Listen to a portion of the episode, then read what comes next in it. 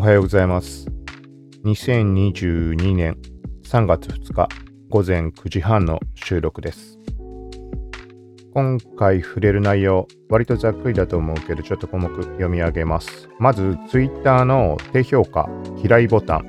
そして TikTok 最長10分動画の投稿が可能に、はい、合わせてインスタリールの話題触れようと思います。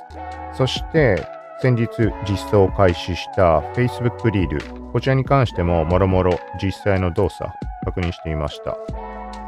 さらに、あとはちょっとメタバース関連のもの一つと、一番最後に最近触れていたガジェット関連、Amazon Echo Buds 2。これね、ふと気づいたんだけど、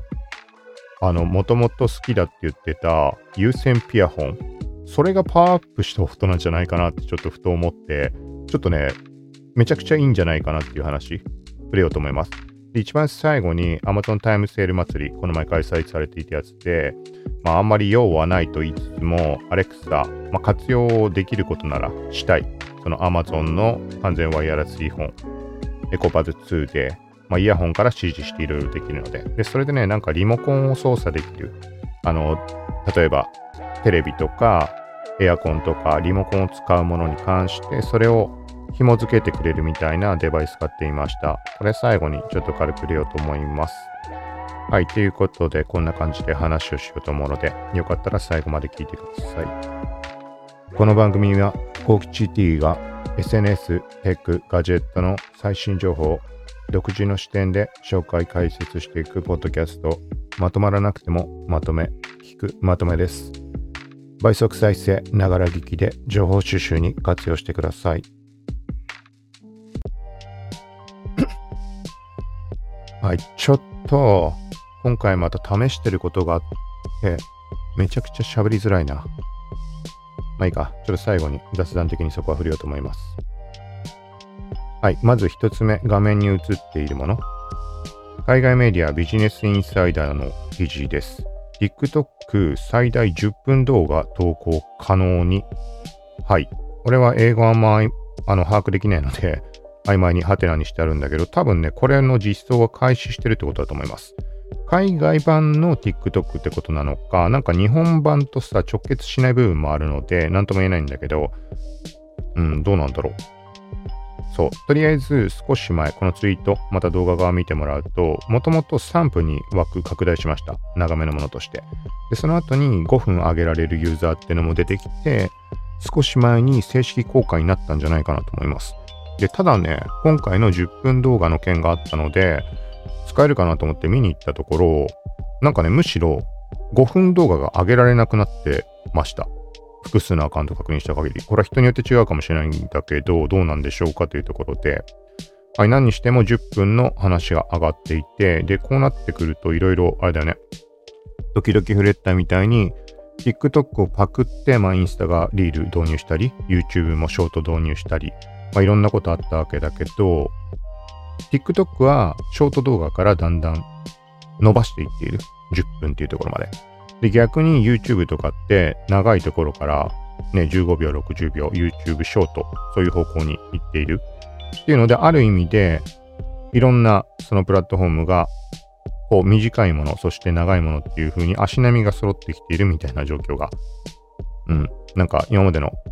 経緯とかっていうのは全く逆だったりもするけど。で、インスタリールにちょっとついてもちょっと触れておくと、これはもう結構前、去年の年末ぐらいにあった話なんだけど、15分以内の動画は全てリール動画として投稿するっていうのもテストは開始しています。曖昧だけど多分インドネシアと日本かなんか限定だったっけな。だからちょっとあんまりあの SNS 管理に触れていなかった時期なので、もしかしたら、なんだろうな、個人的に観測できていない普通に15分以内のリール動画、みんなアップしてるもんなのかね？ちょっとあんま把握できてないです。はい、ちょっとここは自分でも試してみようと思います。これをね、改めて確認して、そういえばやったことなかったなと思って、インスタアプリでリール動画の投稿っていうメニューに行くんじゃなく、普通の動画をアップしようとしたとき、この時にリールで投稿するっていう画面に切り替わるようになってんだね。これ全然把握してなくて。最近はなんか、本当に直近だとリールちょっといろいろ試したりしてるところがあるので、もうリールメニューからしか行かない。むしろ通常投稿から動画をアップする意味なんてないじゃんっていう感じになってしまったので、見てなくて。そしたらね、見てみたら実際にリールの画面になりました。ただちょっとね、いろいろ試さないとわかんない部分があって、これみんなどうしてんだろう。なんかね、曖昧なことがいろいろある気がして、投稿画面見てると。はい。で、それとは全く別件で、今言ったのはさっき言ったみたいに2カ国かなんか限定で試されている話ってことだったと思うので、そこから変化がなければ、もしかしたら広がってるかもしれないけど、それとは全く別だと思うんだけど、リールが今15秒、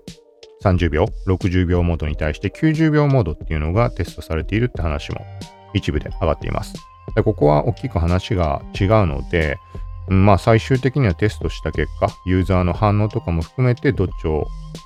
ま、優先するのかみたいなことになるんじゃないかなと思います。例えばその他でも日本限定でテストされているところ、ものとかもあったりして、あれってもう開放されたんだっけ？地図検索機能。ってもともと日本限定だった気がするんだよね。その後どうなったかわかんないけど、あとはまとめ機能。もともとガイド機能って名称のものだ。に関してもあれは最初確か日本限定だったと思います。で、その後に今はすでに多分世界にも広がって、ガイドっていう元の名称で世界でも使えるんじゃないかなと思うけど、まなんかそんな感じがあるので、うんまあ、今後どうなるかまだ明確ではないけど、一応90秒モード、15分モードという形になってる。どっちにしてもリールっていうこの縦スワイプの見方、まあ、リールというかショートムービーと呼ばれた TikTok のあの景色でね、どんどん縦スワイプにしていく感じ。あ、あれがいろんなプラットフォームで導入していった中、それをさらに長くしていきましょうみたいな感じにはなってきている。YouTube に関しては明確に区切っているところはあるけど、まあ、今後どうなるのかわからないなっていうところです。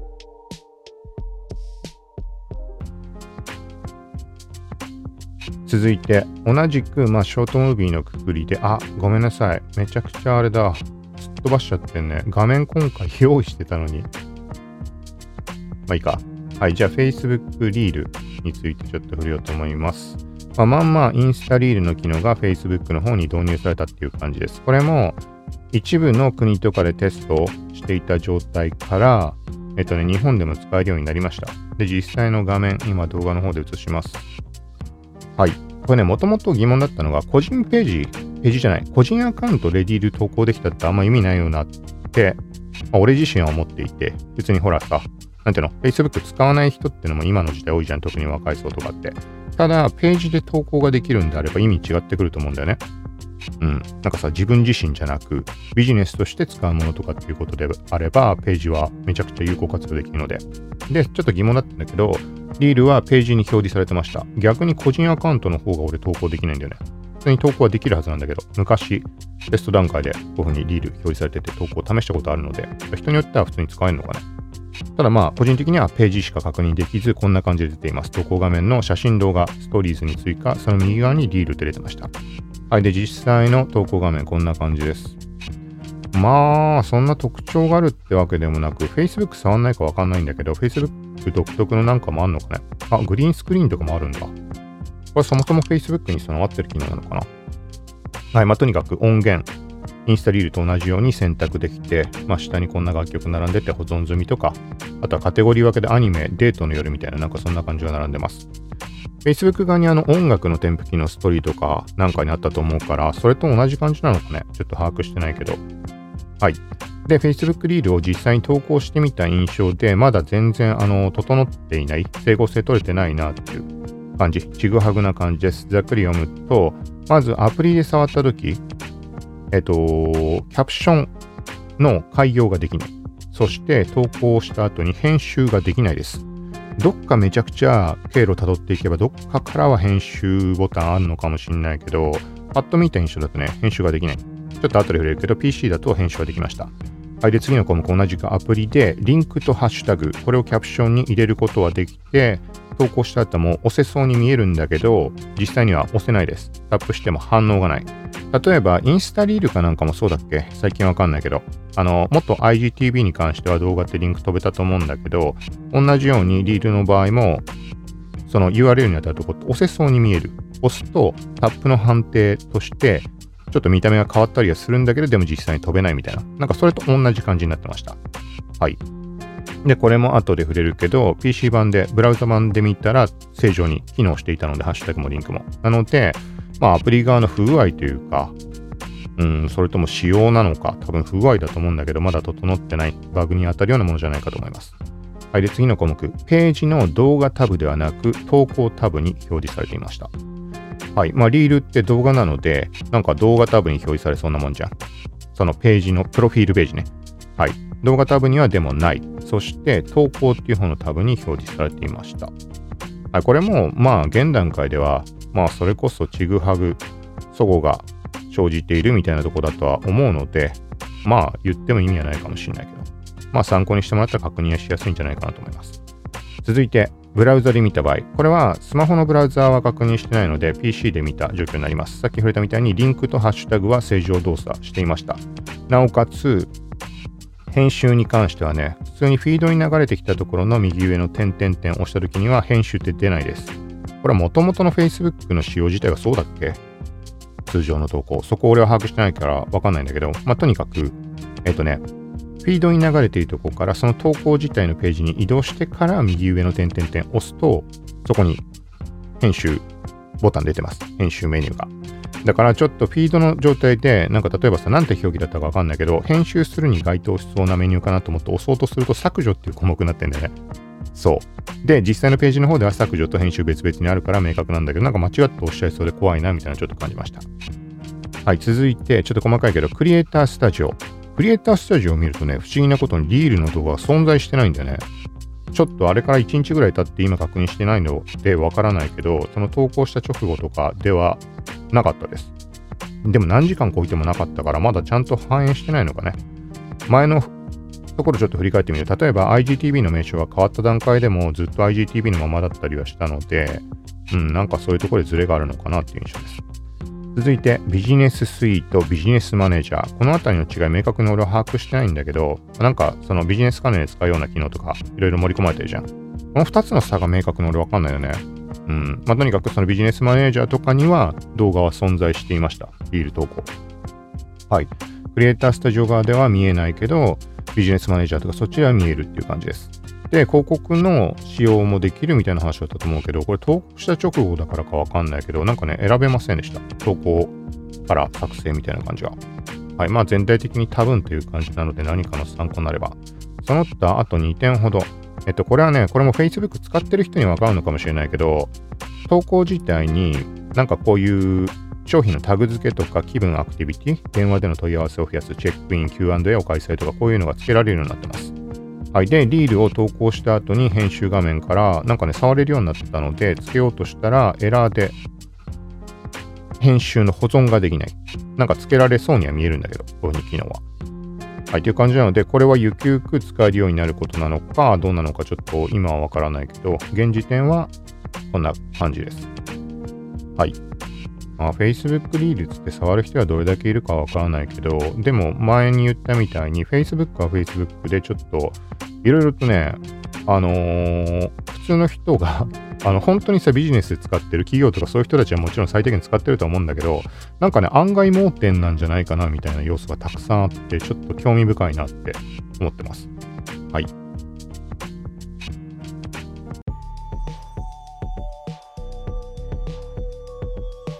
はい、続いて、これは PR タイムスの記事です。記事というかリリースです。渋谷109がメタバース NFT 事業に本格参入という話上がってきました。なんかね、これ後々見てたら、あ、えっと、ちょっと内容先に読みます。ブロックチェーンゲームザ・サンドボックスと提携し渋谷109ランドを開設とのことです。はい。で、これ、そのね、このタイミングと同じぐらいのタイミングで ABEX もザ・サンドボックスと同行っていうのを目にしたんだよね。ちょっとそっちあんま把握してないけど。なんか前に触れたみたいに、例えばえっとまあ一利用者としてもそうだし、どっちかっていうとクリエイターとかさ、ビジネス方面のところで少なからずそっちを意識して、なんか使ってこうっていうタイミングあるじゃん。まあ個人レベルでもね。例えばさ、えっと、まあ何でもいいけど、まあアーティスト的な、例えば写真だったら写真でもいいけど、そういう展開をするときにどこかのプラットフォームを活用したいとは思うわけだけど、そうけどなんかさ世間がどっちに動くかを把握しないとなんかさ無駄足になってしまう可能性あるじゃん。ちょっとこれ例を挙げるのは深い意味はなく言うけど例えば VR チャット方向に行くのかクラスター上で動くのかザ・サンドボックスで動くのか全部にさ全力では無理だからそう。だからそういうの考えた時になんか今回の件だと渋谷109と ABEX が動いたってまあこれはその活動内容によってどっちをどっちにね、向かっていくかっていうのはもちろん違うと思うんだけど、なんかそういう大きいところが動いたっていうのは一つポイントになりそうかな、みたいなのをちょっと思いました。はい。で、実際の内容ちょっとリリースの中、最初の方だけ読んでみます。ちょっと早口で。株式会社渋谷109エンターテインメントは、若者がワクワクドキドキできる遊び場を創造することを目的としてメタバース NFT 事業に本格参入しお客様に期待を超える次世代の顧客体験を提供してまいります。その最初の取り組みとして世界のブロックチェーンをリードするゲームメイキングプラットフォームザ・サンドボックスを展開するちょっとごめんなさい読めないな。ちょっと社名かな？香港の会社と業務提携しザ・サンドボックスのメタバース上に当社専用の土地渋谷109ランドを開設いたします。今後はオリジナル NFT 販売や NFT が手に入るミニゲーム、メタバース上での広告事業など様々な展開を行ってまいります。はい、っていう感じです。なんかめちゃくちゃ興味深いというか、だうーん、まあとりあえずいろんな場所のちょこちょこ触っていくっていう感じなのかな。感じがいいのかね。そうで、例えば、そのさ、アバターに関してもさ、やっぱりこういうのを考えると、V ロイドで自分のもの自分のものって自分自身とするか架空のキャラというか VTuber 的に動くかっていうのはまあそれぞれ人それぞれの判断だと思うんだけどそれを持ってないとまずいよね。じゃないとさなんでかっていうと例えば今リアリティのアバターこうに使っててこれ全然気に入ってるしいいんだけどむしろ気に入ってるんだけどただこのアバターって例えば認識されてしまったとして今聞くまとめっていう番組そして俺自身が好奇地コキシ T っていうふうに Twitter のアカウント名で言ってるけど、これイコールで覚えてもらったとして、それはありがたいけど、じゃあ、どっかのプラットフォーム上で使おうとしたときに身動き取れないんだね。リアリティのアバターに関してはクラスター上では動ける。でも VR ジャットとかそういうところで動けないし、他のプラットフォームでも動けない。でもこれが V ロイドを使って俺自身だってこう認識してもらったら、まあ、まあ、例えとして自分自身で言ってるけど、他の人たちそれぞれ自分に置き換えて考えてもらって、1個アバターを用意するってなった時には、どっかのプラットフォーム依存で縛られない V ロイド的なものじゃないと、どこが伸びていくか、プラットフォームっていうのがさ、まだわかんない状態だからなかなか悩ましいと思うんだよね。だから、気に入ってるプラットフォームで動く、そこのアバターを使うのはもちろんいいんだけど、V ロイドは1個、1人1個持ってる時代、そういう風にしないと多分、今からなんか進めるにあたってはいろいろ後々問題起きると思うので、うん、っていう感じはあるんだよな。だからちょっと V ロイドの方をちゃんと考えようかな。でまあ逆に言えばビデオポッドキャスト5にやっててもそんなね特別見てもらってるとかの状況じゃないので俺の場合はあの見た目が変わろうがそんなに影響はないまあ俺自身が気に入ってるっていうだけそこはちょっとね悲しいは悲しいんだけどちょっとなんか考えて用意しようかなとは思いますなんか他の人もだからうん、なんか全く手をつけてない人に関しては逆に今考慮しておくのは重要なんじゃないかなとはちょっと思うかなと。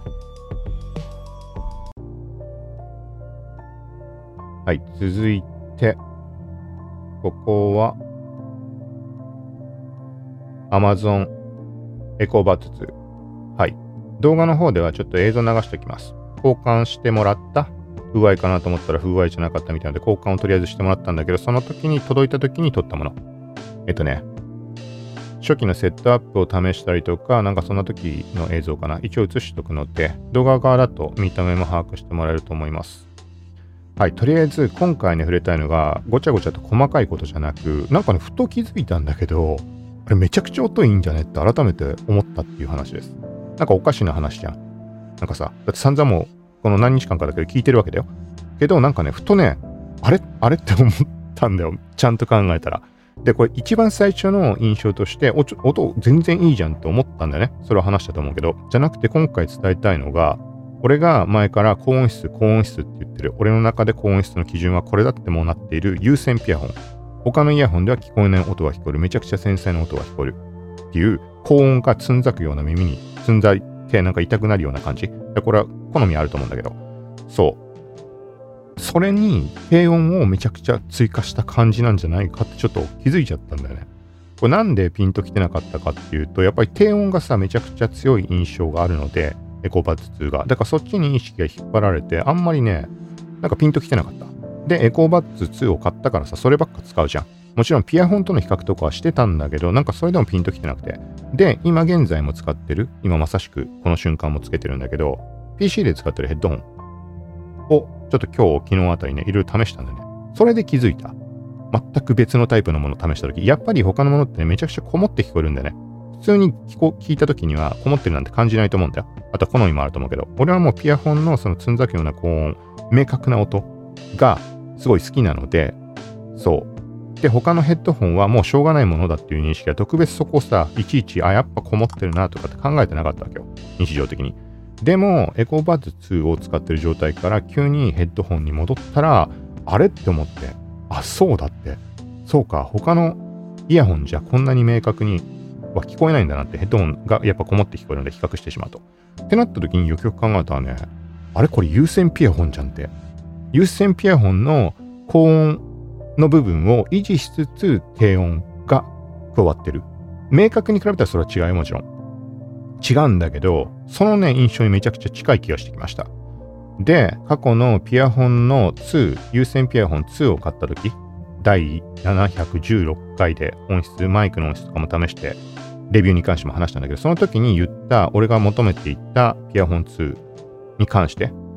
のね、要望が叶った形がエコーバッツ2なんじゃないかな、ちょっと思ってる最中。そう。そう思うとよりいいものに感じてきて、っていう感じなんだよな。ちょっともうちょっと言うと、有線ピアホン1が気に入っていた中、ピアホン1ではマイクの機能がないので、でその機能も備えて3600円ぐらいっていう2を購入しました、少し前に。でも、それは耳で聞く側の音質に関してはもう初代有線ピアホンとは全く別物だっていう話をしました。全然ね、音は違うと思う。まあ、初代のピアホン求めて、有線ピアホン求めて買ったら多分違うじゃんってみんな思うと思うんだけどな。ただ、それが、多くの人は多分、低音もちょっと強かったらよかったなっていうのを初代に対して思ってたらしいんでね。だから2で、なんかそれが良かったって、2の音の方が良かったっていう人も多いらしくて、そう。っていうのは結局低音が追加されている。でも俺からすると初代の高音の積んだけの音が消えてしまった。だから高音も維持しつつ低音も強くしてくれたら一番良かったのにみたいな話をしてたんだよね。そう。で、そしたらそれがエコーバッツ2でまさしく、あの、実現されてる。まあ、全く別のメーカーだから実現されてるって言い方おかしいけど、そうだからね、すごいいいものに感じてきて。で、じゃあ、ピアホン2とエコーバッツ2比べたらどうなんだろうって、こうね、交互に聞いてみました。そしたらね、ちょっとね、申し訳ないけど、ピアホン2はもう使えないかな、みたいな感じ。その音を考えちゃうと。あの、完全ワイヤレスイヤホンでさ、めちゃくちゃ手軽に使えるわけじゃん。の上で、この音質なんだったら、もう全然。だから本当にね、ピアホン2はちょっと、まあ、マイクの音質に関しては全然、あのー、割かしいい方なので使う機会あると思うけど、うん、マイクはね、逆にエコーパッド2が微妙なので、微妙というかかなり悪いので、ではあるんだけど、聞くのに関してはもう断然エコーバッド2だ。初代のピアホンもいちいち持ち出す必要がないかな。ちょっといい感じで聞きたいなと思ったとしても、初代ピアホンを使う必要がない。エコーパッド2で全然、むしろ低音がめちゃくちゃ強いから迫力あるし、うん、そっちの方がいいかな。ちょっと今、すごいね、めちゃくちゃいい感じだなと思って音楽聴くのが楽しくなってきた。音楽あんまり聴かないって言ってるのに。最近は聴いてるけど、はい。っていうところで、ちょっとね、これはね、おすすめ、改めておすすめポイントになったかなと思います。改めてって、まあ、音がいいっていうのは最初から言ってたけど、これはまあやっぱ音の好みあると思うので、ただ、初代のピアホンよりは、断然ね、あの、万人受けする音だと思います。初代ピアホンはもう高音ばっかり目立って、あの、ボリュームでっかくして聞くの辛いので、でも、エコバルツに関しては、そこのバランスは取れているというか、低音が強い分かね。うん。なのかわかんないけど、ボリュームガツガツで隠して聞くのにも適してる。だから高音のつんざく感じはもちろん初代ピアノに比べると少ないんだけど、でもねめ、めちゃくちゃ明瞭に聞こえる感じはあると思います。なんか俺の感覚の問題なのかね？他の動画、あのレビュー上がってるものとか見ると、低音じゃない、高音が弱いみたいなレビュー上がってるとこと多かったりするので、で、俺はそんないろんなもの使ったことないから、よりいいものがあるっていう、そういうね、未知の世界がまだあるのかなみたいに感じた瞬間でもあったりするんだけど、はい、っていう感じです。はい、今回一番最後になります。今回のタイムセール祭りでちょっと買い物をしました。エコーバッツ2の絡みもあって、そのエコーバッツ2って、イヤホンのマイクでアレクサに指示して、まあ、設定してある電気消したりだとか、曲流したりとかいろんなことできるわけでね。そう。で、スマートフォン方面にそうなると興味は持ったんだけど、散々触れてるみたいに、俺には用がない。その別に、まあ何回も繰り返しになるけど、電気とかって別につけっぱなしいいし、消さなくていいし、なんかカーテンとか、なんか開けるぐらいなら閉めなきゃいいのにみたいな それは極端な話だけど、そのぐらい、まあ、なんだろうな、別に用がないんだよね。ぶっちゃけ。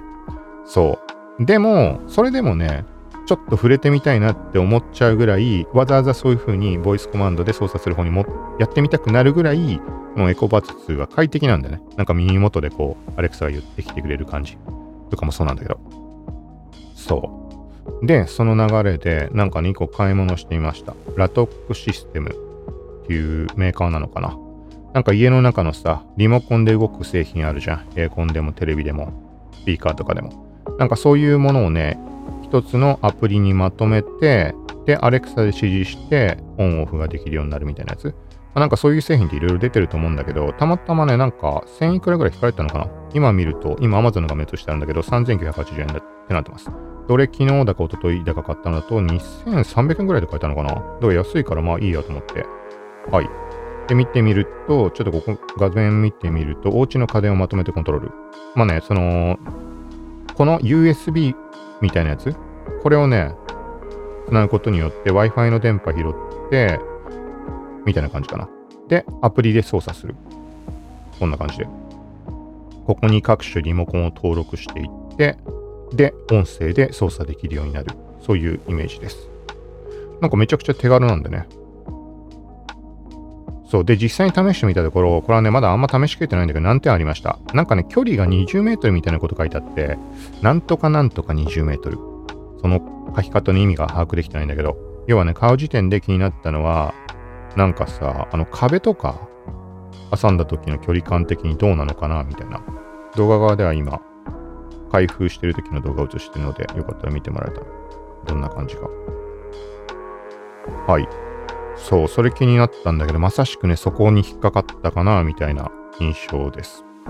例えば、今こういうにパソコンとかさ、今収録とかしてるじゃん。聞いてもらってるみたいに。この状況で同じ部屋のとこのすぐそばのコンセントに挿して、だと、その設定したものって全然操作できるんだよね。電気消してとかそういうのもそうだし、何でも。けどこれをじゃあ、もっと広範囲というか、複数の部屋にまたがるように使いたいなと思って、全く別の場所に設置してみました。なんか中心になるような位置？そう、でやったらね、最初にすでに設定してあった今俺自身がいる部屋の電気とかが反応しなくなってしまったのね。これは距離の問題なのかよくわかんなくて。なんかね、距離の問題かどうかもわかんないって言ってる理由っていうのが、そのさ、最初に設定した部屋に戻ってくるじゃん。で、戻ってきても反応してくんないんだよね。そう。ボイスコマンドでも反応しないし、じゃあ、アプリ側で直接ボタンをタップってこともできるので、音声じゃなく。それなら動くかなと思ったけど、それをやっても反応しないんだよね。っていうのはちょっと謎。どういうことなの？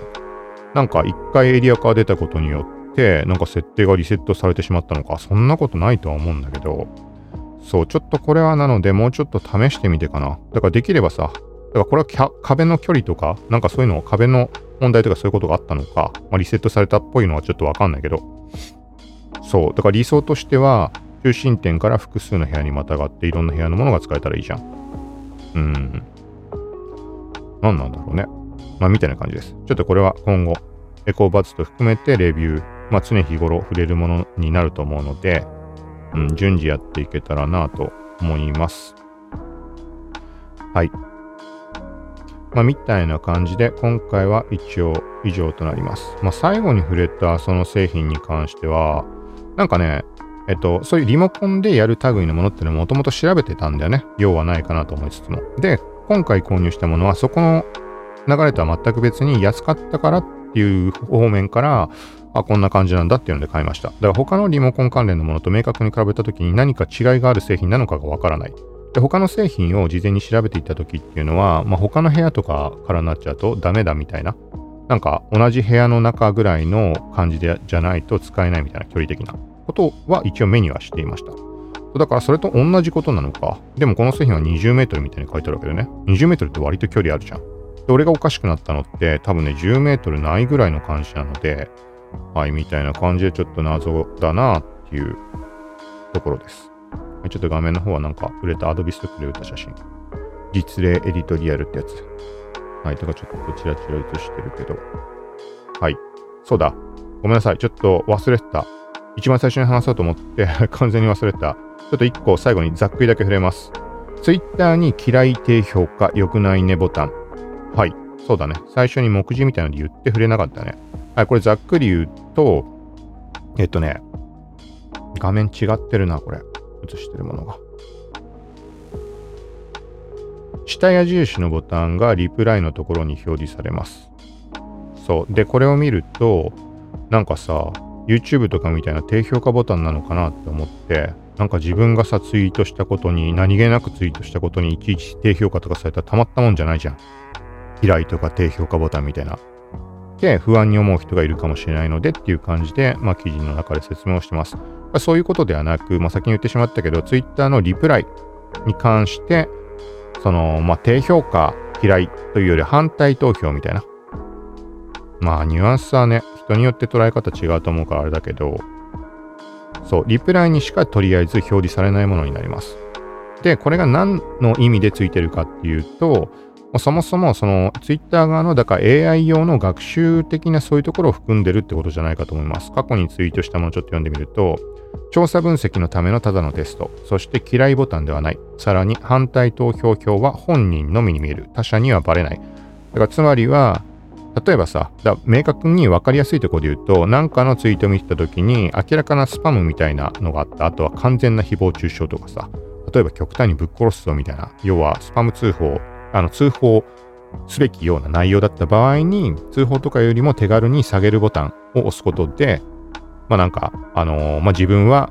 良くないと思ったっていう意思表明ができるというか、